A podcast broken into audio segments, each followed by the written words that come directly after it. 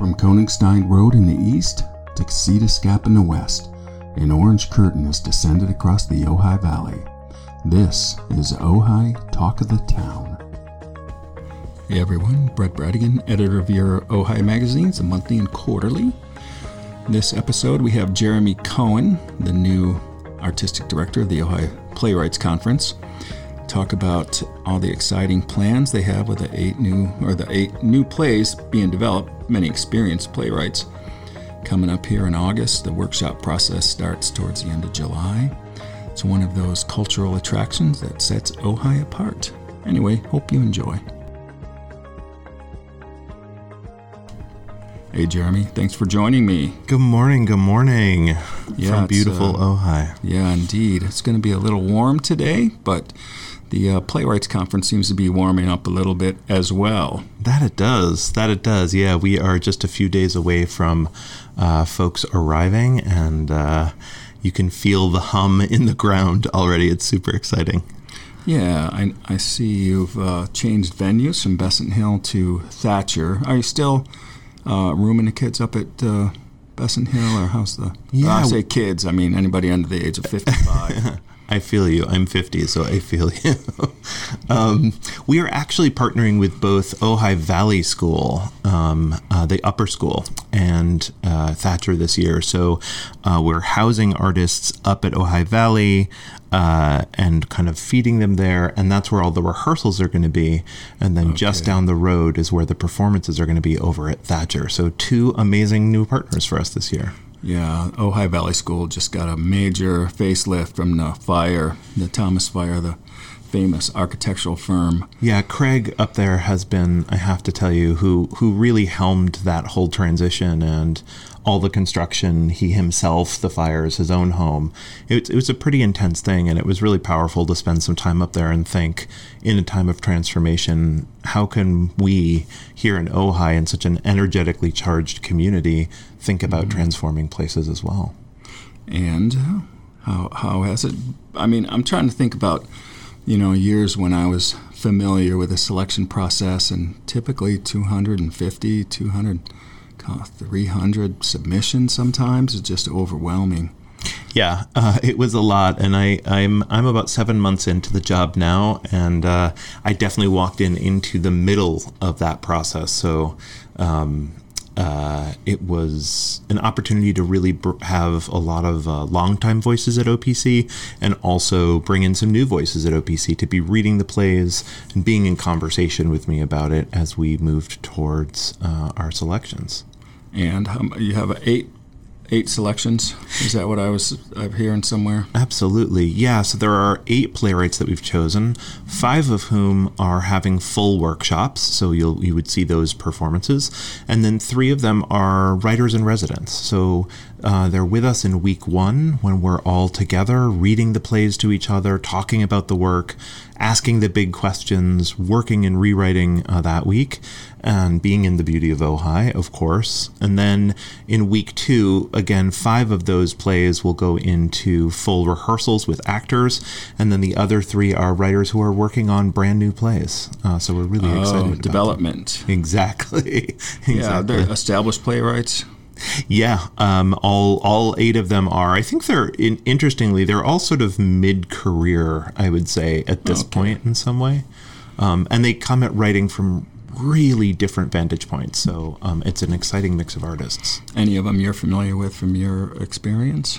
Oh yeah, definitely. Um, I'm we're kicking off the festival with uh, a writer named Mathilde Dratwa and her play Dirty Laundry. Um, this is a play that um, we actually also workshopped um, back in Minneapolis at the Playwright Center where I work, and um, uh, so it's been really exciting to the, see the whole reading committee wrap themselves around this play and say we have to do it. Um, it's a, it's wonderful. Of course, Anne Washburn, who's multiple award winner uh, in New York. Uh, this is her newest play, The Burning Cauldron of Fiery Fire, uh, that I love so much. So that'll end the festival. Uh, and then some other writers that are that I have known for a long time and love, and also newer writers as well. Yeah, any just surprises? Anybody that just bubbled up through the ether? Well, I have to tell you, June Carryl is a brilliant writer and actor based in LA. Uh, we're really trying to center as many Southern California writers and artists as possible this year. Um, and I think that's a big part of OPC's history, obviously, as well. Um, June is a writer that I've gotten to know in the last couple of years. Her production for play Blue has been just closed after running and extending like three or four times Uh-oh. in LA. And so she's coming up to work on a brand new play.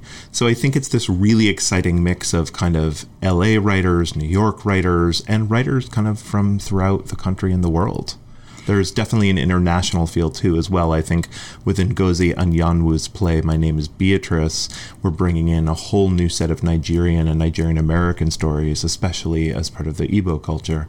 Um, and I'm really excited to have those artists with us this year up here. Yeah, is this something she's going to take back to Nigeria? I don't know. You know, the first, it's actually the second play of a trilogy that she's working on. Uh, the first one, called The Homecoming Queen, was produced to rave reviews off Broadway at the Atlantic. Um, and so My Name is Beatrice sort of is the second piece in that story. Um, and I know there's a lot of theaters that have commissioned her and love her and want to produce her work. So, I have a feeling this is going to have legs uh, here, and I hope also uh, back in Nigeria as well. Yeah, I'm really just, uh, you know, I remember one year we had the MFer with the hat. Oh, yeah, of course. Yeah. And other desert cities, same year. Oh my God.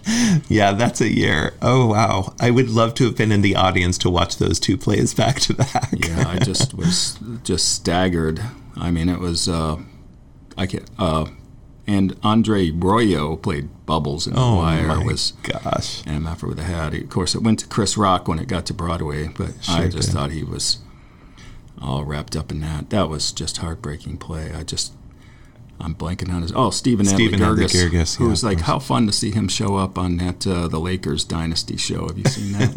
no, I didn't he? even know he was an actor. But oh. he's great. He's got such a crusty New York yeah. affect. He's brilliant. He's a genius, and obviously, and I think under Bob's leadership and and all of that, Stephen's been a Steve's been a, a long time artist, including last year um, with his adaptation of Dog Day Afternoon um, up here at Ojai Playwrights Conference. So it's been it, it's just a long time, beautiful relationship for a brilliant artist.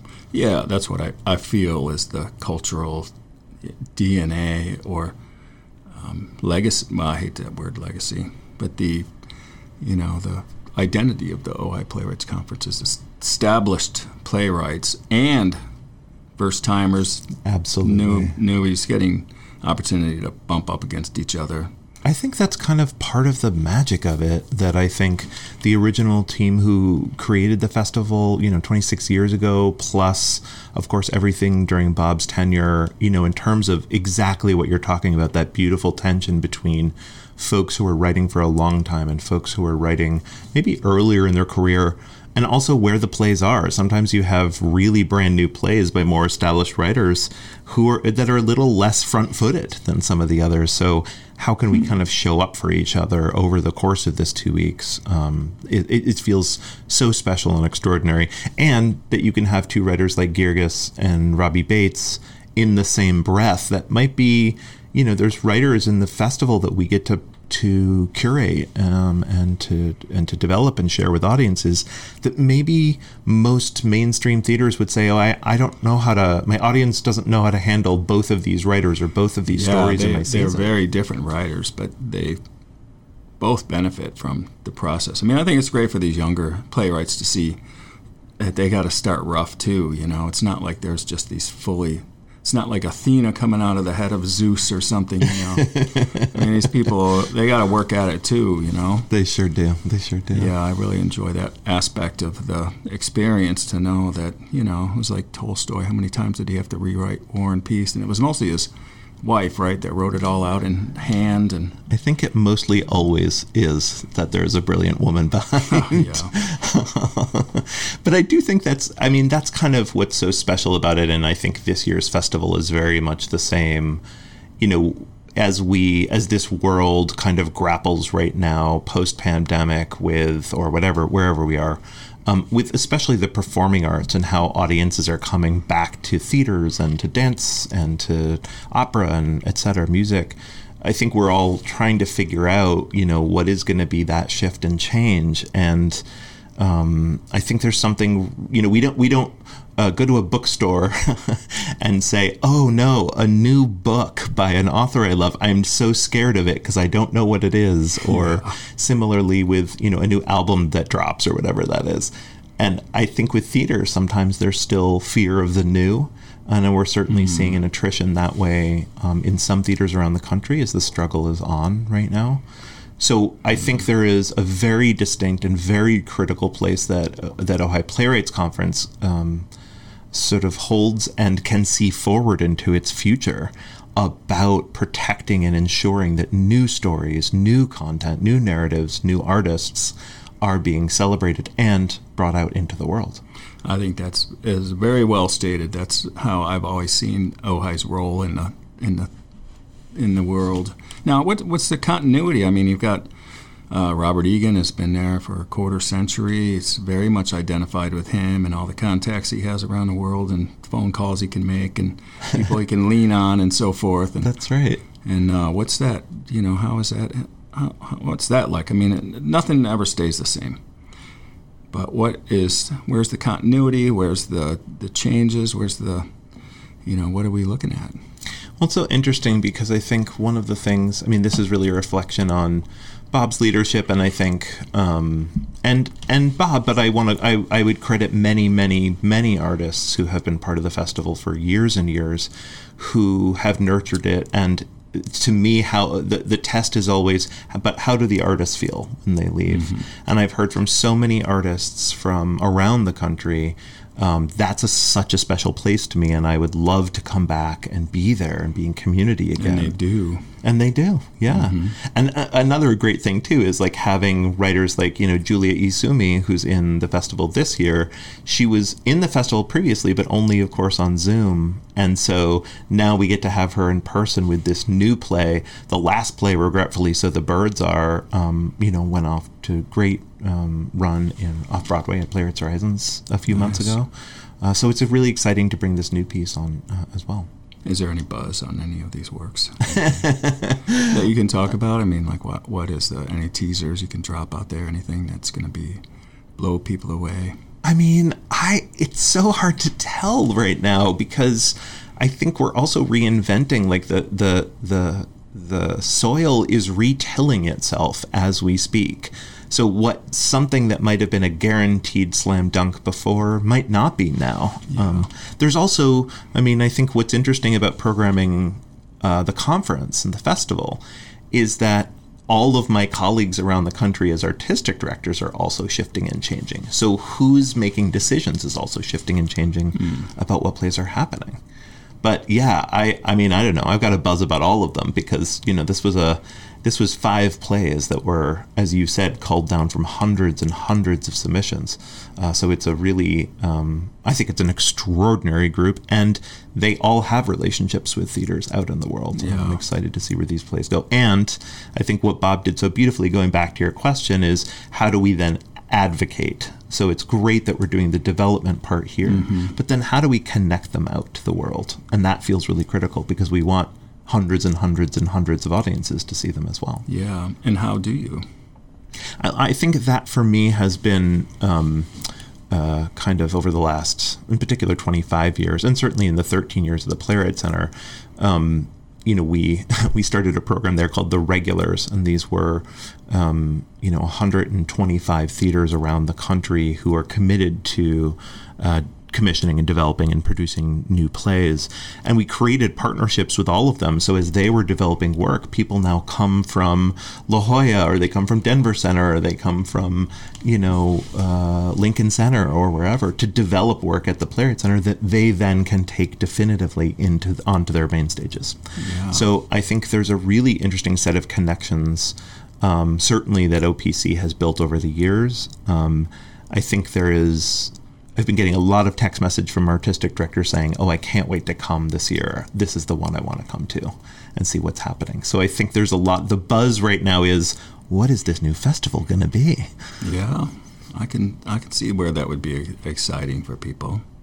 Now, you, mentioned other theater directors that are coming in. What you know, first I want want you to take me through the whole the whole process. Like, you know, who does the reading? How do the dramaturgs get signed up? What what is the groundwork for getting the the you know the people uh, housed and and uh, you know what's the sausage making? Oh my goodness, so Uh, it's a big big topic, but just get it started. I'll help. I'll walk. We'll walk you through. We'll help each other out through this. And I Thank just know it's a year-round task. It just doesn't end. It isn't just these this two weeks. Yeah, well, and there's another question there too, which is how do we expand beyond just the two weeks? But I, yeah, so I mean, ultimately, um, writers have the opportunity to send their work in. Um, there is a group, a hand selected group of about uh, 12 to 15 really incredible theater artists, uh, dramaturgs, writers, directors, etc., uh, from around the country who participate as sort The of same the same group, panel. or is it a mix of uh, old hands and It's a mix. Yeah, it's a real mix. I've definitely brought in a bunch of new people this year as well. Um, it just felt like I wanted to have new voices and new kind of thoughts about what theater were with, you know, and, and also some people get very busy and don't have time to do it. So, um, so this this group was fantastic. Um, for me, the litmus test of that is every couple weeks that we would meet and talk about plays and argue over the plays and all of that. What I loved was hearing how that group of people were advocating for playwrights and plays. Like, I will not Mm-hmm. Those leave this people. conversation until this was- play is programmed. gotcha. Yeah. And ultimately it's my decision to then go ahead and take those all those thoughts and conversations and and select the season.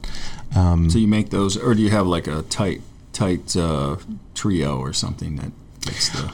There that's a lot of material. I imagine there's probably the first screening.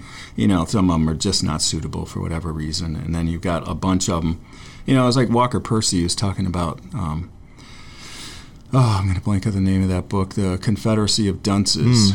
How this this woman whose son had just committed suicide hmm. handed him a shoebox full of his manuscript, hmm. and he's talking about when people give him manuscripts and. He's, there's two things that go on. One, it was like you can know that it sucks right away, and it's like that's best. Yeah. But what's worse is when you start reading, it's pretty good, and then it ends up sucking, and then that's the worst because you wasted all that time. And then you get ones like that where he was just like, "Oh my God, what what what is this gem? What is this? It's so funny and wicked and poignant and sad." Do you have those experiences? Absolutely, and I think it is like great editors kind of think about with manuscripts they get submitted as well, which is there has to be a voice there, there has to be a sense of craft there. I think what I'm looking for, um, I mean, I'm looking for plays that have to be on stage. I'm not really interested in plays at OPC that could easily also just be an eight episode series or something like that. I really mm-hmm. want something that calls people back to theater, both the artists and the audiences. And then I also think, you know, a big piece of it is it is a development opportunity. So we're never choosing pieces that are 100% done or why would they come? We don't really fill that purpose. So it's kind of figuring out actually this alchemy between like what is the calculated risk, if you were to put it that way. Yeah. And sometimes you're doing that because you believe in the play, and sometimes you do that because you believe in the artist, and sometimes it's both. And have you seen that this year? Have you seen some plays that are maybe like really rough, but there's something in there that sounds like it's wanting to be out in the world and that is a perfect fit for a development process like Ojai? Yeah, I mean, there's plays that we're not doing this year that I also love and will be out there pounding the streets advocating for. And sometimes that's just because what we offer may not be the exact n- opportunity that that play needs to move itself forward. There's a there's a couple of plays that I love that had either like really extreme physical movement or music within it or uh, video and projection work in it, and I thought. I know why you want to work on that right now. That's not the set of resources that we offer. That's a different set of resources. Yeah. So I think also some of it is kind of matching the uh, the project of the play, like what is the development to come, with making sure that we can be a really thoughtful resource for that person as well. And maybe make some connections for them out in the world. Yeah, Absolutely. Being, being in a referral machine. Yeah, and that is really like you know part of it too is, um, you know, I mean, that's that's. I think that is probably continuity from Bob to myself, which is if you spend a life in the theater, you kind of end up knowing everyone, and it is a small world. It is a small world, and also, you know, many to say like I don't know all the people. So for me, this is an opportunity. Like, who else can we get to know and invite into the process to excite people about it as well? Yeah. So there's the writers, but there's also some more uh, emerging directors and dramaturgs as well who are really coming into their own. And for me, it's an opportunity there to really listen to what the writers need and want uh, and how they want that process to go. Well, speaking of which, I'm very curious about pandemic. Uh, not so much content, mm. but if if there is any that people are writing about, but just what changed. You know what what the set of assumptions people had, a sense of fragility, the um, loneliness and isolation was that good for some and worse for others? There's a whole that's a big big topic. I'd like to just kind of pick at that a little bit. I guess i would go two ways on this. The first is more content wise i would say or thematically it's less that i'm reading a ton of plays about the pandemic there's some of it. It's more that some of the best plays I'm reading right now are speaking to the idea of a kind of quiet grief that many people haven't um, been able to articulate in that sort of inscrutable way that grief exists. And I, I don't just mean sadness when I say grief. I just mean oh no, grief is anger too. yeah, know? and it's also grief is like joy of transition of letting go of things and moving into a different moment in our lives like so it's really showing up in in some of the most powerful work and i certainly have included that in the festival this year i think the other thing mm. is that you know there's a lot of um, with with theaters shutting down and then kind of as they started coming back either feeling like they had so many plays that were backed up that they needed to produce and then oh yeah pipelines yeah oh sure. my gosh it's so intense so writers were hearing over and over like I really love your play, but we just can't do it, or we can't yeah, do it for 4 or five years. back catalog, got to right. punt it off into the future. That's yeah. right. That's right. But, so in some ways, I would have thought that meant that writers would write two-handers to create these really producible plays. Mm, but in actuality, what I'm seeing is that our best writers are actually saying, you know, I'm not going to do that. I'm going to write towards, we're already in trouble. Let me write towards the best possible play I can write, whatever and however that is, Go and what happens Hamilton. with the great. Full Hamilton, full ham, ham for ham for sure. Yeah.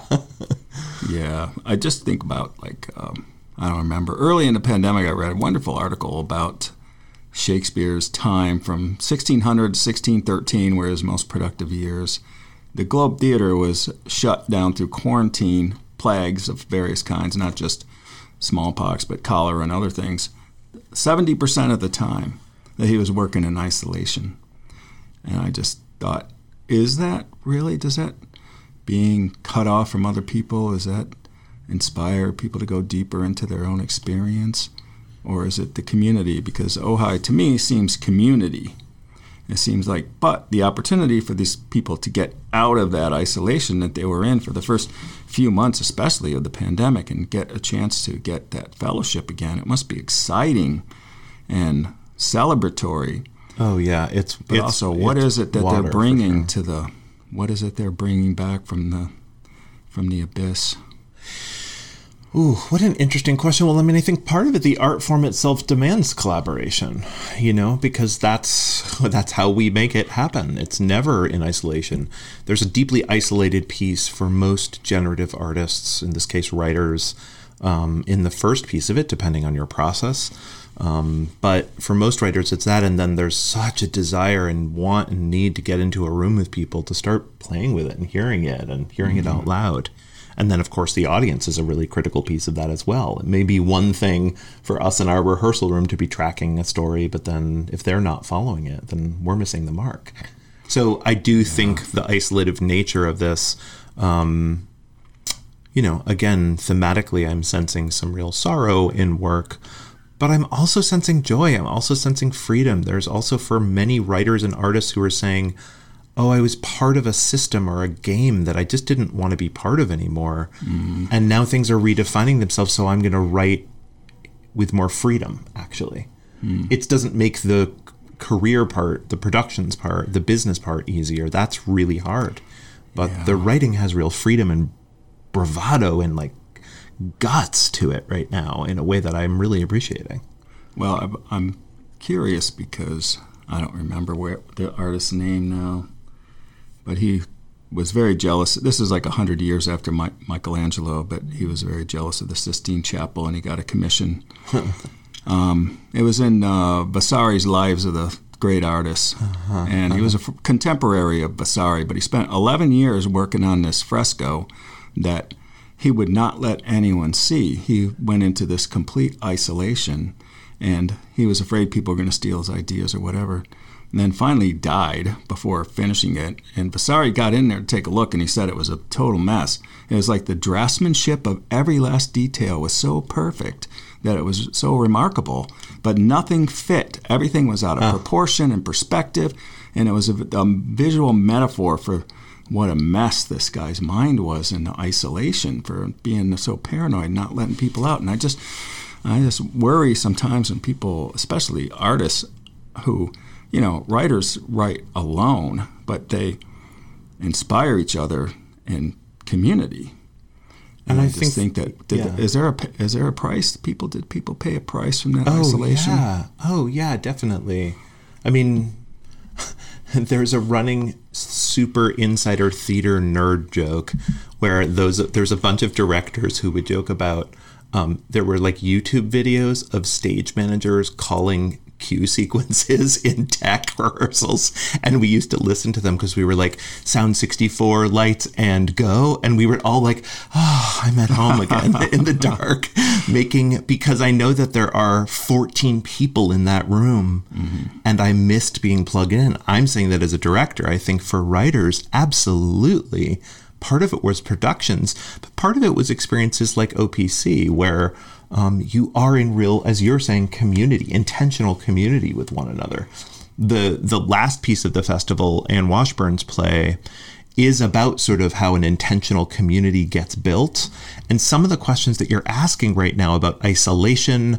Um, especially also, I think about this in terms of like your bubble, who is in your bubble with you, which was a kind of crazy survivalist Your uh, pod. your pod exactly and i think about that um, and i just i this play very much explodes these ideas and, and calls into question how will we as a as a sort of species move forward in relation to one another i think also i don't know this is a super personal thing but um, i have a 20 year old and about uh, nine months before the pandemic, he had a health crisis.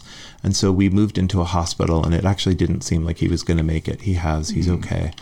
But there was a kind of isolation that um, I know myself, my, my husband, and others, you know, felt in that moment. But also that so many people that struggle with situations like this, there's a kind of isolation or a kind of um, feeling separate then, in a way. And what was really interesting is just as we were starting to come back into the world between July and finally he started going back to school the first week of March of 2020 in his junior year of high school was the pandemic. And suddenly the world was feeling this whole like thing of was. and this whole oh my gosh we're in a state of free fall. Um, and so I think maybe as an artist I, I take I, I can't leave that behind. I, that's sort of baked into who I am a bit now, and thinking about kind of what you're talking about, which is how are we in relation to one another? And again, if if this was a, a fiction writing conference rather than a playwriting conference, um, it might look really different. These people require that they're in space with one another. which would have been more difficult to manage. You know, novelists and so forth are used to that isolation, whereas playwrights require that camaraderie of the of the shared space. I think we're also seeing too so many. To your earlier question, we're seeing so many artists like what's what's different on the other side of the pandemic or wherever we are, And I would say that there are so many more multi hyphenate artists, so many more hybridic artists who are actors or directors in addition to being writers, etc. Oh, has that changed? I, think I, so. I think people are coming out about it. I think people are actually kind of owning that space a little bit more rather than what we used to be told, which was you have one lane and you have to stick to that lane.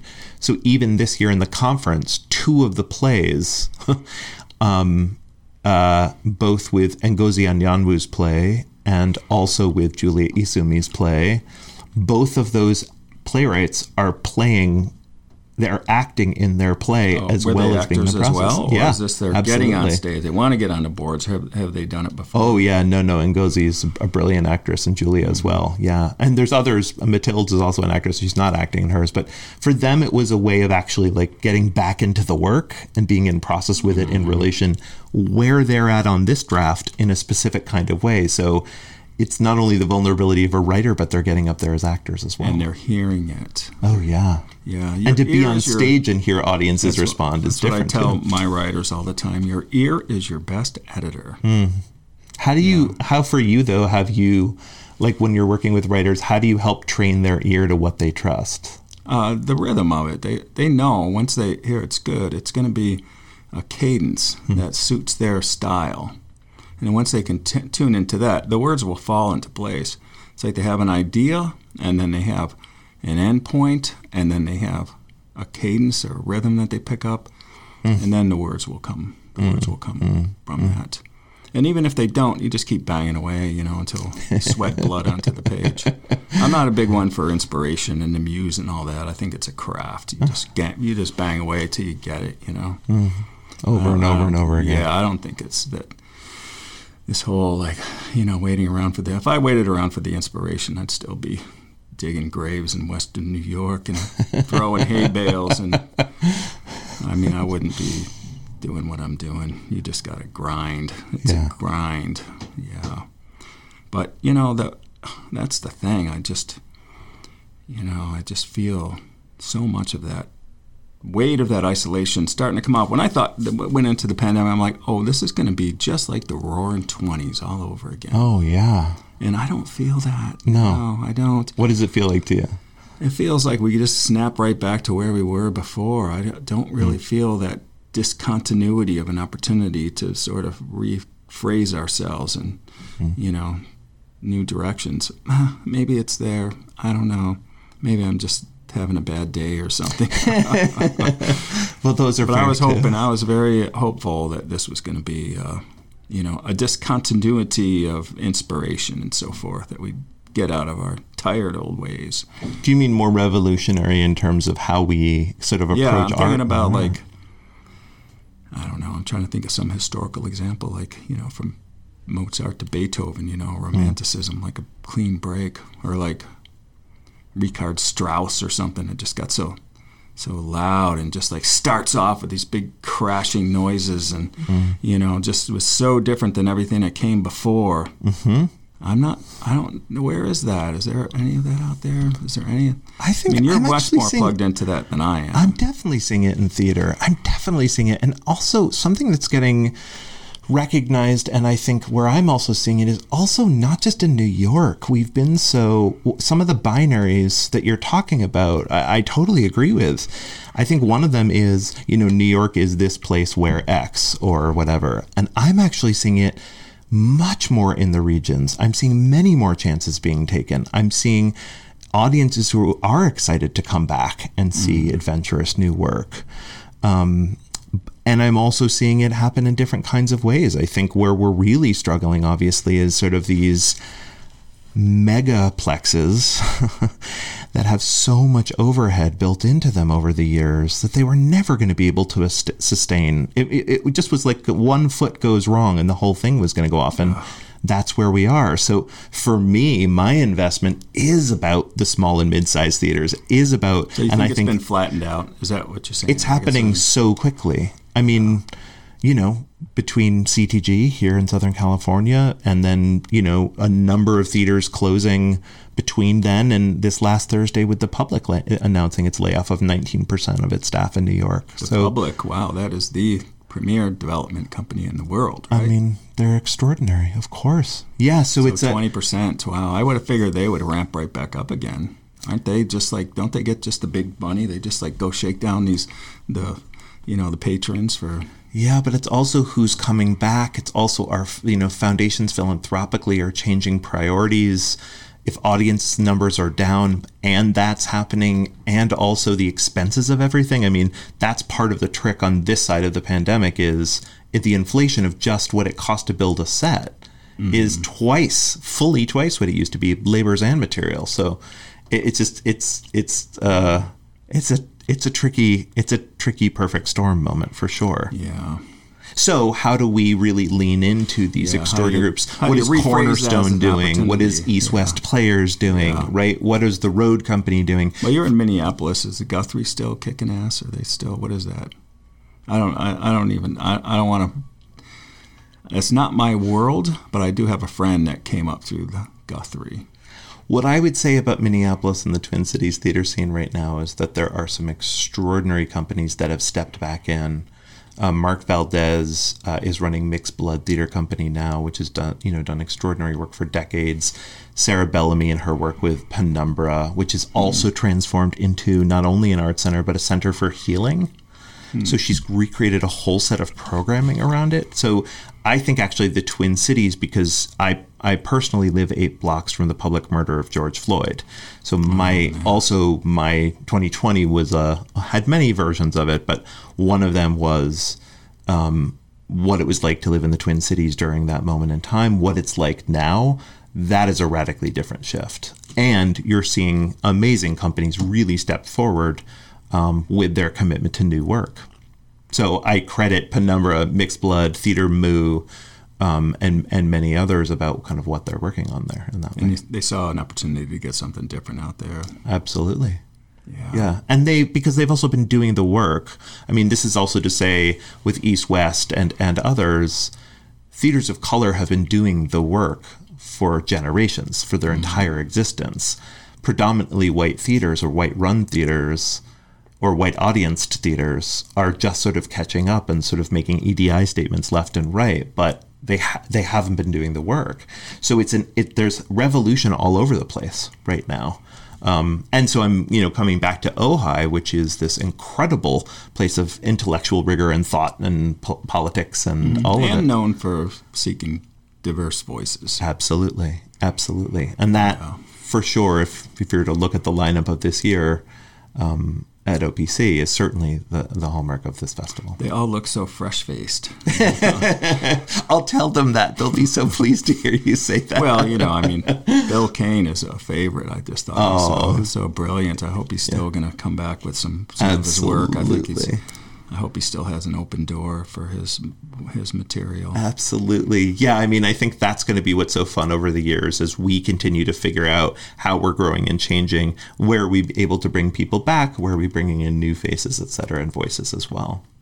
And what's looking, you know, I, I, we were talking about Robin Gerber's play, The Shot. Oh, yeah, of course. Uh, uh, Sharon Lawrence out there doing such a wonderful job as Kitty Graham, and now she just had a staging in, in Whidbey Island. Yeah. And uh, what? Any other updates from prior plays workshop? Did anything out there that's like alumni newsletter type material? Oh yeah, I mean, well, one thing I just want to lift up. Um, this is not the play wasn't developed, but Zora Howard has been an artist uh, for the last number of years. Name, yeah. Uh, her new play, Stew, just opened last night at Pasadena Playhouse. And again, not just because they won a Tony and because Danny's so brilliant and wonderful, but I mean, look at what that organization is doing. They are committing to a brand new work in a very challenging moment to do it. And you've got Lisa Gay Hamilton playing the lead in it. And so there's extraordinary art happening here in Southern California.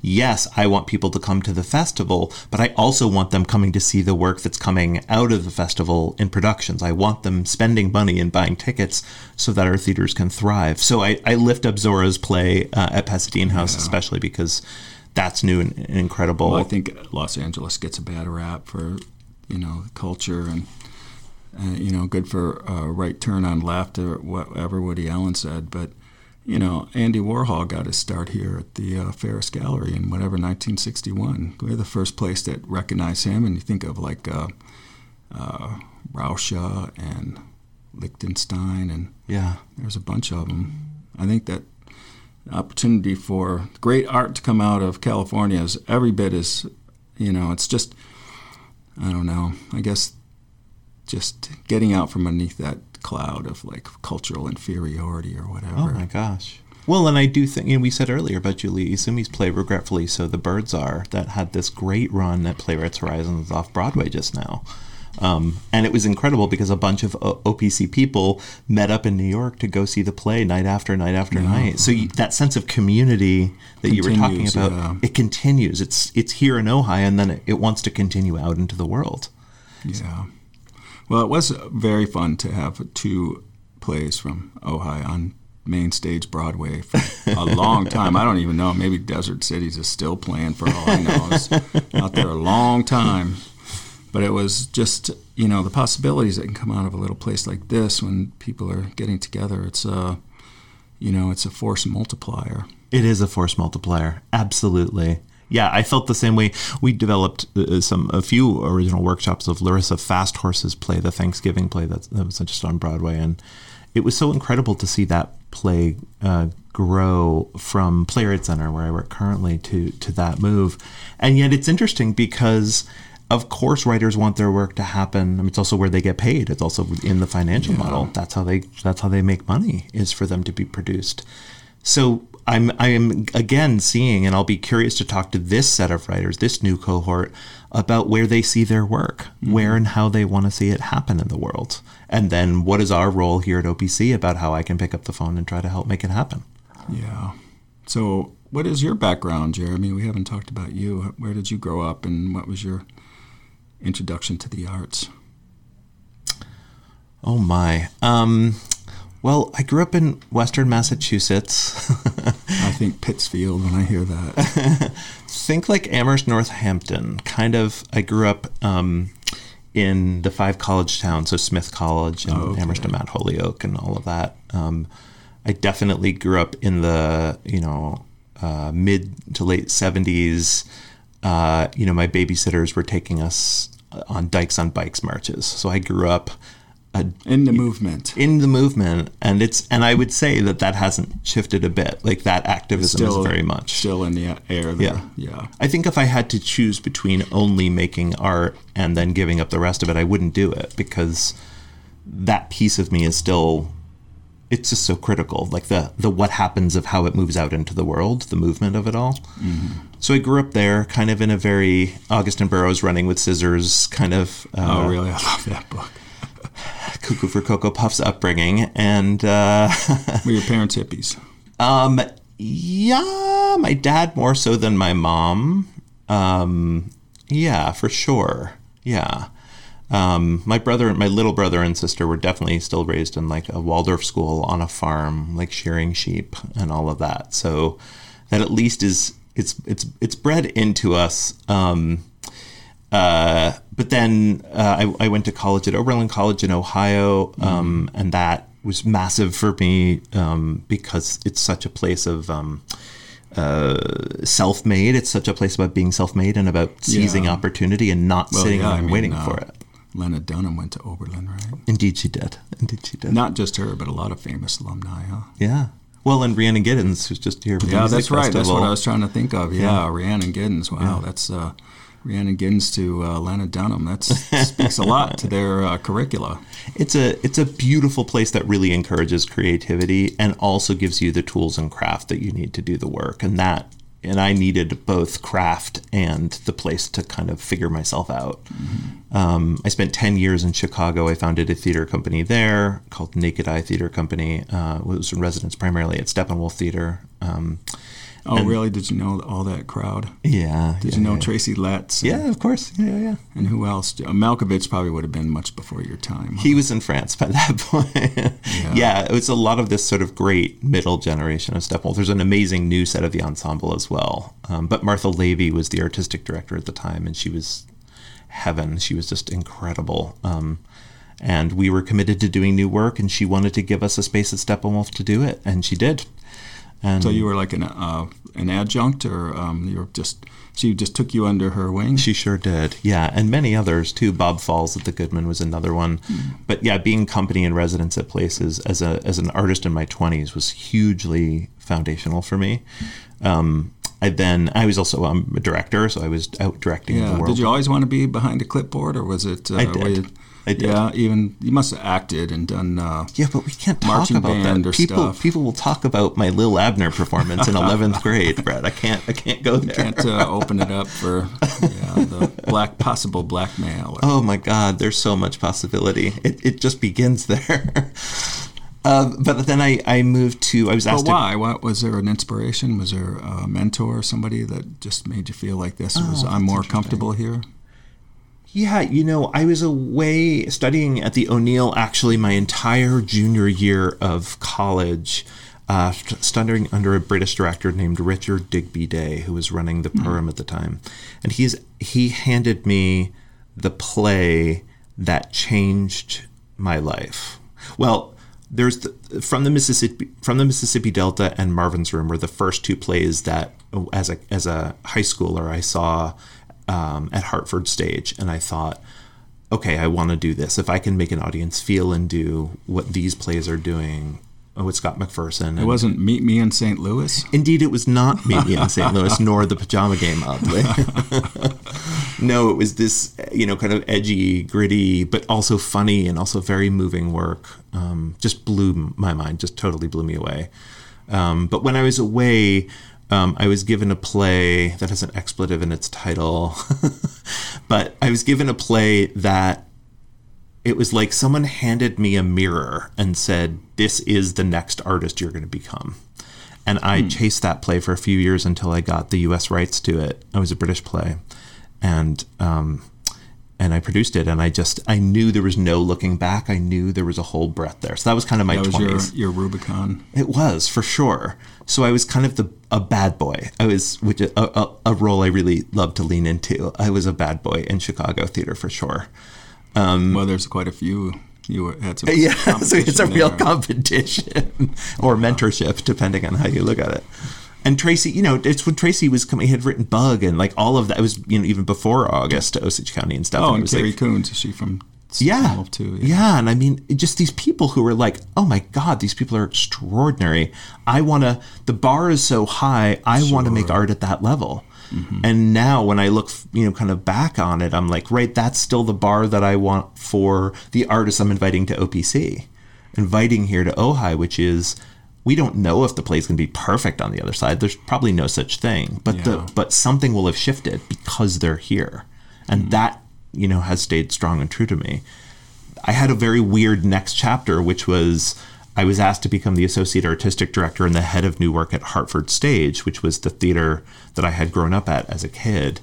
And After Chicago. uh, after Chicago, yes, I moved from Chicago um, to Hartford. And one of the things that was extraordinary at the time, Michael Wilson, amazing guy, amazing director, was the artistic director and really took me under his wing. Um, and uh, but his long-term relationship with Horton Foote Oh. extended past almost any other living artist relationship with Horton, and so we ended up doing a number of Horton's plays, including uh, t- commissioning him to take his nine-play cycle and turning it into a three-part of multi-day event. So I went Oh, like from festival. directing kind of these, you know, Adam Rapp and Mark Ravenhill and kind of, you know, Naomi Wallace and that kind of work that I love so much to this day. And really shifting it to like, what does it mean to sit next to Horton Foote for six, seven years? And Blew my mind, changed my life. Everything I know about theater changed again.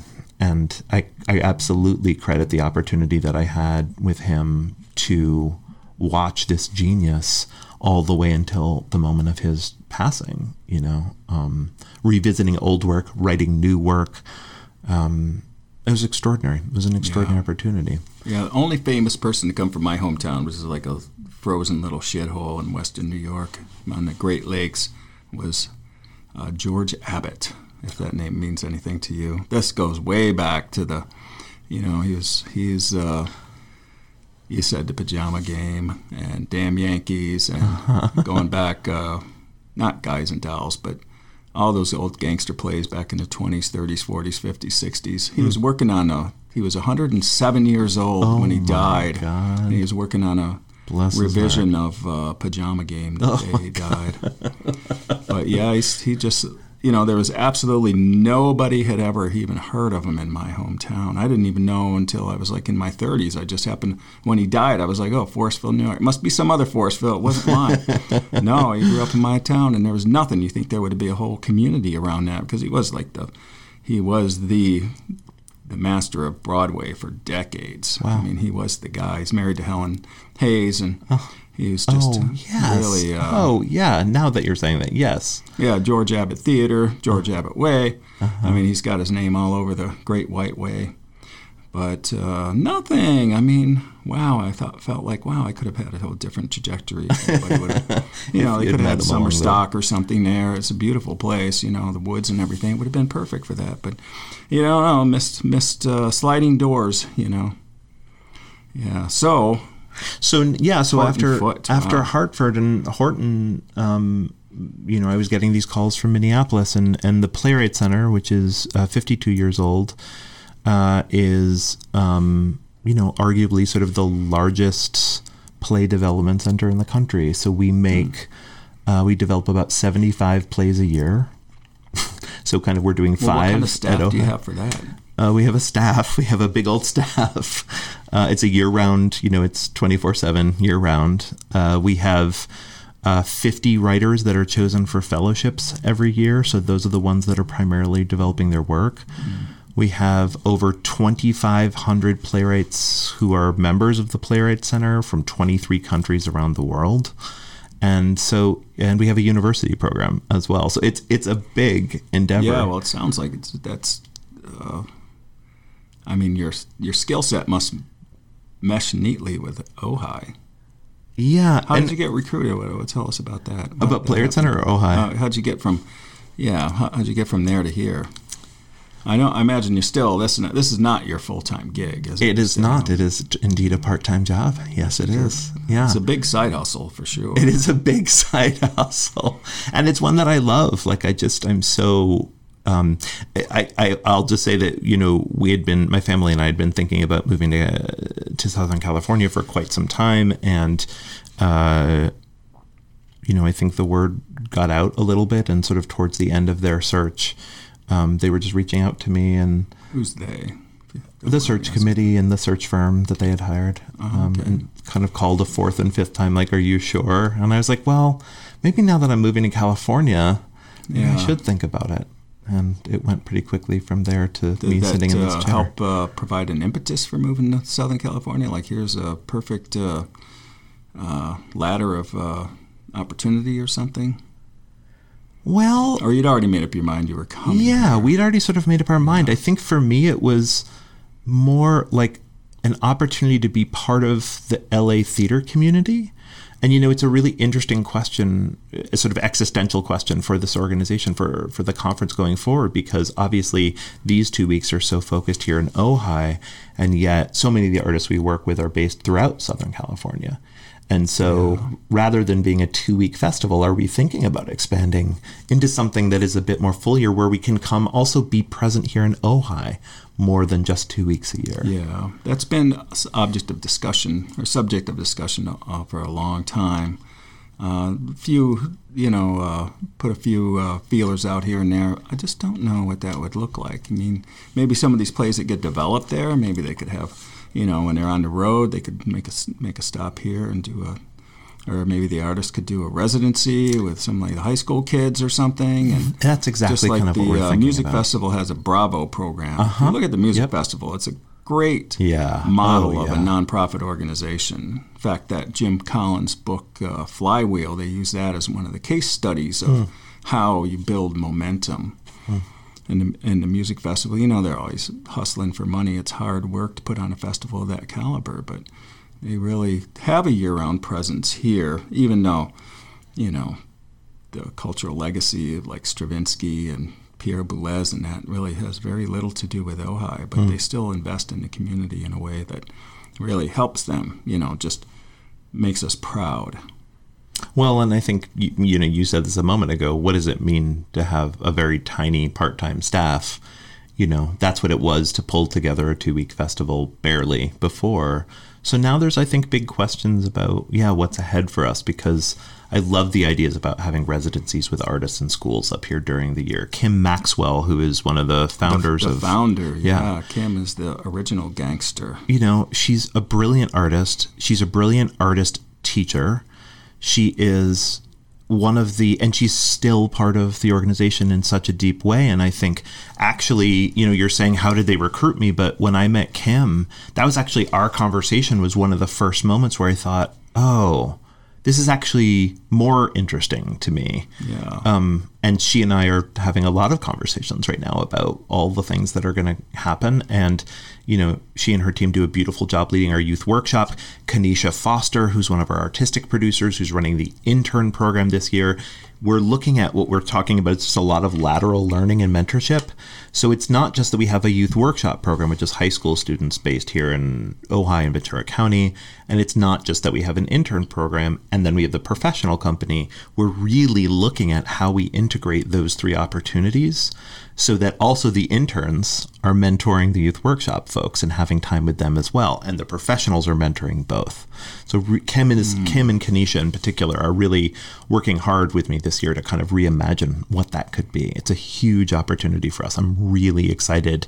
It's one of the ways I think we can be really present, especially potentially in even though we're working with Thacher and OVS as partners right now, but really thinking about the public schools here in Ojai yeah, as well. Most of kids, or most of Kim's kids, come out of the out of the pub out of the public schools. They sure yeah. do, yeah, and they're amazing. The best, and they, these are kids that would never have that sort of an opportunity. Although some of them do come from artistic families, and I mean it's part of their culture, but a lot don't. I mean, this is like a big, big opportunity for them, and getting under the OPC wing, you know, through the youth workshop and helping with internships and so forth is like, I mean, what a, what a dream for even if they don't go on to a, a career in the arts, just having that exposure and understanding that there's, you know, this this leading edge of of expression. Mm. You hmm. know? I think they can. They, that's transferable to just about anything they would ever do. And to have confidence that they can say yes to their own ideas, right? Whether they're a lawyer or a dentist or an accountant, mm-hmm. I don't need them to go to Broadway.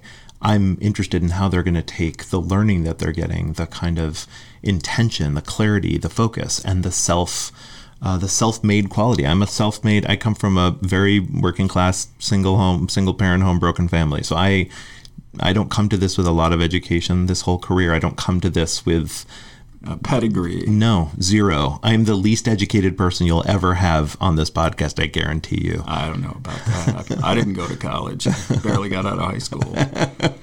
so you understand that thing of like how the grit, you know, about mm-hmm. how we mm-hmm. make things, and uh, so I. Anyway, I I really believe in, um, especially on this side of the pandemic. You know, how are how are we not limited by structures that are still wanting to limit and create, um, you know, barriers.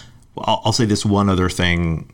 I don't know this is a bit of a segue, but you know, um, part of the move, going back to one of the questions you asked earlier, part of the move from um, Besant Hill, who's been such a great home to us for all these years, and the Zalk Theater there to Thacher's Auditorium is that we're basically moving from 175 seats to about 450 yeah. seats. Is that a little intimidating? Oh my God. Yeah, totally.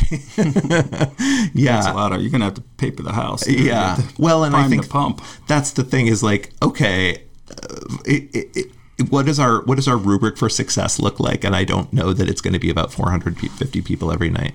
What I do know is that our partnership with Thacher and sort of um, also their um, uh, desire to have uh, uh, more access to tickets there as well in the theater. Um, so we have festival passes that are on sale right now um, on our website. Uh, this week, uh, single tickets will go on sale. Um, but we have a whole chunk of tickets. Um, we're really centering kind of this idea that a colleague, Ana Sofia Villanueva, and I uh, kind of worked on back at Playwright Center that I brought to OPC, which is around equitable access, which is how can we as an organization look at removing barriers for artists, for staff, for audiences, for board, etc., where normally they don't have access to be able to participate in the, I mean, in the financially, culturally, all of it. Yeah. all of it. I think all of it. Where are those barriers? And financially certainly in the case of audiences is showing up. It's also the same case with youth workshop. It's not a free opportunity to do. So kim and i have really worked out a system of how can we ensure that there is access for anyone who wants this mm-hmm. opportunity to be able to do that. Yeah. Well, there's a very sturdy social infrastructure in Ojai. You know, there's it's not the kind of national scale, but we do have, you know, a lot of like I'm in the Rotary Club and have been for 20 some years, and we've given Kim grants from here and there for scholarships to get those kids in there, and, and other other projects that she and other artists have done, and anything to do with the the students yeah really is. Uh, what's your opinion of like when you think about ojai summer 2023 and you're talking to some new guy strolling up on the sidewalk. What do you think is what do you think the town is like what is the reflection of the town right now this community and how to reach out to people and say hey we want you at this festival whether you pay $1 or $0 or $30 or whatever. We want you there. And how does that reflect to where the town is right now? Yeah, well, I'll tell you a little bit of that because you know the Ojai Music Festival, modern, you know, the contemporary music like that is not as challenging, mm-hmm. and it is not what you know people are mo- most people are used to hearing, and it takes a lot of education to get you know people to understand what's going on and to get past the veil to really feel the artistry in that. But people show up from this town just because of local pride. Hmm. They want to feel like, you know, this is really something that sets our community apart, even though, you know, it isn't necessarily for me. I'll sit through it and I'll have moments of inspiration and enjoyment and just being in community in this beautiful place and hearing all these ma- amazing musicians and so forth. I think that's an angle to pursue. Just to be part of something that is such a cultural treasure and it's right in your own backyard. it feels I'll, tell you you haven't asked this question but i'm going to ask it of myself in this moment which is like course. what are some of your challenges that you face right now you know and i think um Well, part- just to be fair for Yeah. the listeners, I did have something like there down on there right now. Oh, you Some kind of did? question like that, but uh, What- we've tell- gotten off so far off track. I guess I would just say that you know, as a new person coming in, you are you're not walking in neutrally, right? You're walking into perception, you're walking into assumption, you're walking into history, um, and so much of that has been beautiful and incredible. I think I have real questions about the relationship between the conference and the town and this community. And how we can do more than just drop in for two weeks and then pull back out. Yeah, yeah, we, we've been talking about that with the residencies and so forth. I think Kim is your your person on that. She's the ambassador. Yeah. And we have, you know, we just added some more people on the board. Like for me, I was like, don't just add people, add Ojai folks. Like I want more. Folks Carla, my friend Carla Melson's Yes, on the board now. for Carla's example. awesome. Yeah. Yes, we're having a huge party at Carla's house on Saturday. Unfortunately, I'm going to be in Nashville visiting my son Carla, so I got Oh, your text. I'm but we love you. yeah, I, I'm missing everything. Is the last weekend of July? All the fun stuff is happening here. Oh, yeah. And also, I mean, I think you know what Kathleen's doing with the film, you know, Mm-hmm. Kathleen and Schaefer. stuff. Yeah, I just had uh, uh, their summer screenings. I talked to these documentary filmmakers, which will be Oh, the episode up just before yours. I'll try to get this up this week if I can push on it because I know times times coming. This is like right around the corner. It sure is. Yeah. But I, I think about that, like what is, what is so special about Ojai in the summer, and that that's the music festival. Thinking about the film screenings, thinking about the playwrights conference. What are these things where Ojai's artists and the and the stories that they're telling in their different art forms, like how can that gather people back together in community? That's what I'm really excited about. I'm so excited to meet everyone new So I just spend my days right now like walking down the street saying hi and introducing Hey, myself because um, we really want people to come. You know. Excellent. Well, hopefully uh, a few people listen to this and make their way up to Thacher. Um, OjaiPlays.org. Anything else you want to, any, any other uh, info you want to uh, sling out there in the minutes? We're well over an hour now, you know. Oh, okay. Well, then I'll I'll sling lightly and just say, yeah, check out the check out the website link, check out the plays and the writers. Uh, they're going to be kind of sharing a bunch of stuff out on our social media coming in the next couple of weeks, so that you can be part of the process as we're developing over these next couple of weeks, and also get your tickets ahead of time. But also, you can just show up at the door. Uh, and we would love you to show up at the door. Um, there's going to be meals up there in between, and it's going to be a really beautiful. Oh, that sounded experience. different. The whole uh, box lunch uh, idea. That sounds great. Yeah. Indeed. Yeah, we want to keep people fed and happy between plays. All right. Thanks, Jeremy. So great talking. Thank you. Hey everyone, Brett Bradigan, just thinking out loud. Uh, the conversation with Jeremy was fascinating. I just am so thunderstruck by the artistic, incredible artistic opportunities in our lovely little town, and the fact that so many luminaries in the world come here every year to do some of their best work. And I know I've said it before, probably not on the podcast, but it's my feeling that that Ojai Music Festival, that four days in June, and that week when they're doing the readings with all the actors and the playwrights and the dramaturgs in August, that there's more focused creativity going on in Ojai during those times than in any other place on earth, comparably. I would love for somebody to try to argue me out of that because maybe I'm missing something. I think about like Tanglewood, but that's more like a residency that's like six weeks long. Um, there's no other Telluride or Sundance festivals going on during that time, which probably that's more focused creativity going on there than anywhere else in the world. Maybe the Bolshoi Ballet during their summer program, but in that particular weekends, in that week in Ojai, in the world, this is it, man. I think that's something that we can all be proud of. Anyway, that's it for this episode of Ojai Talk of the Town. We'll keep an ear out for you.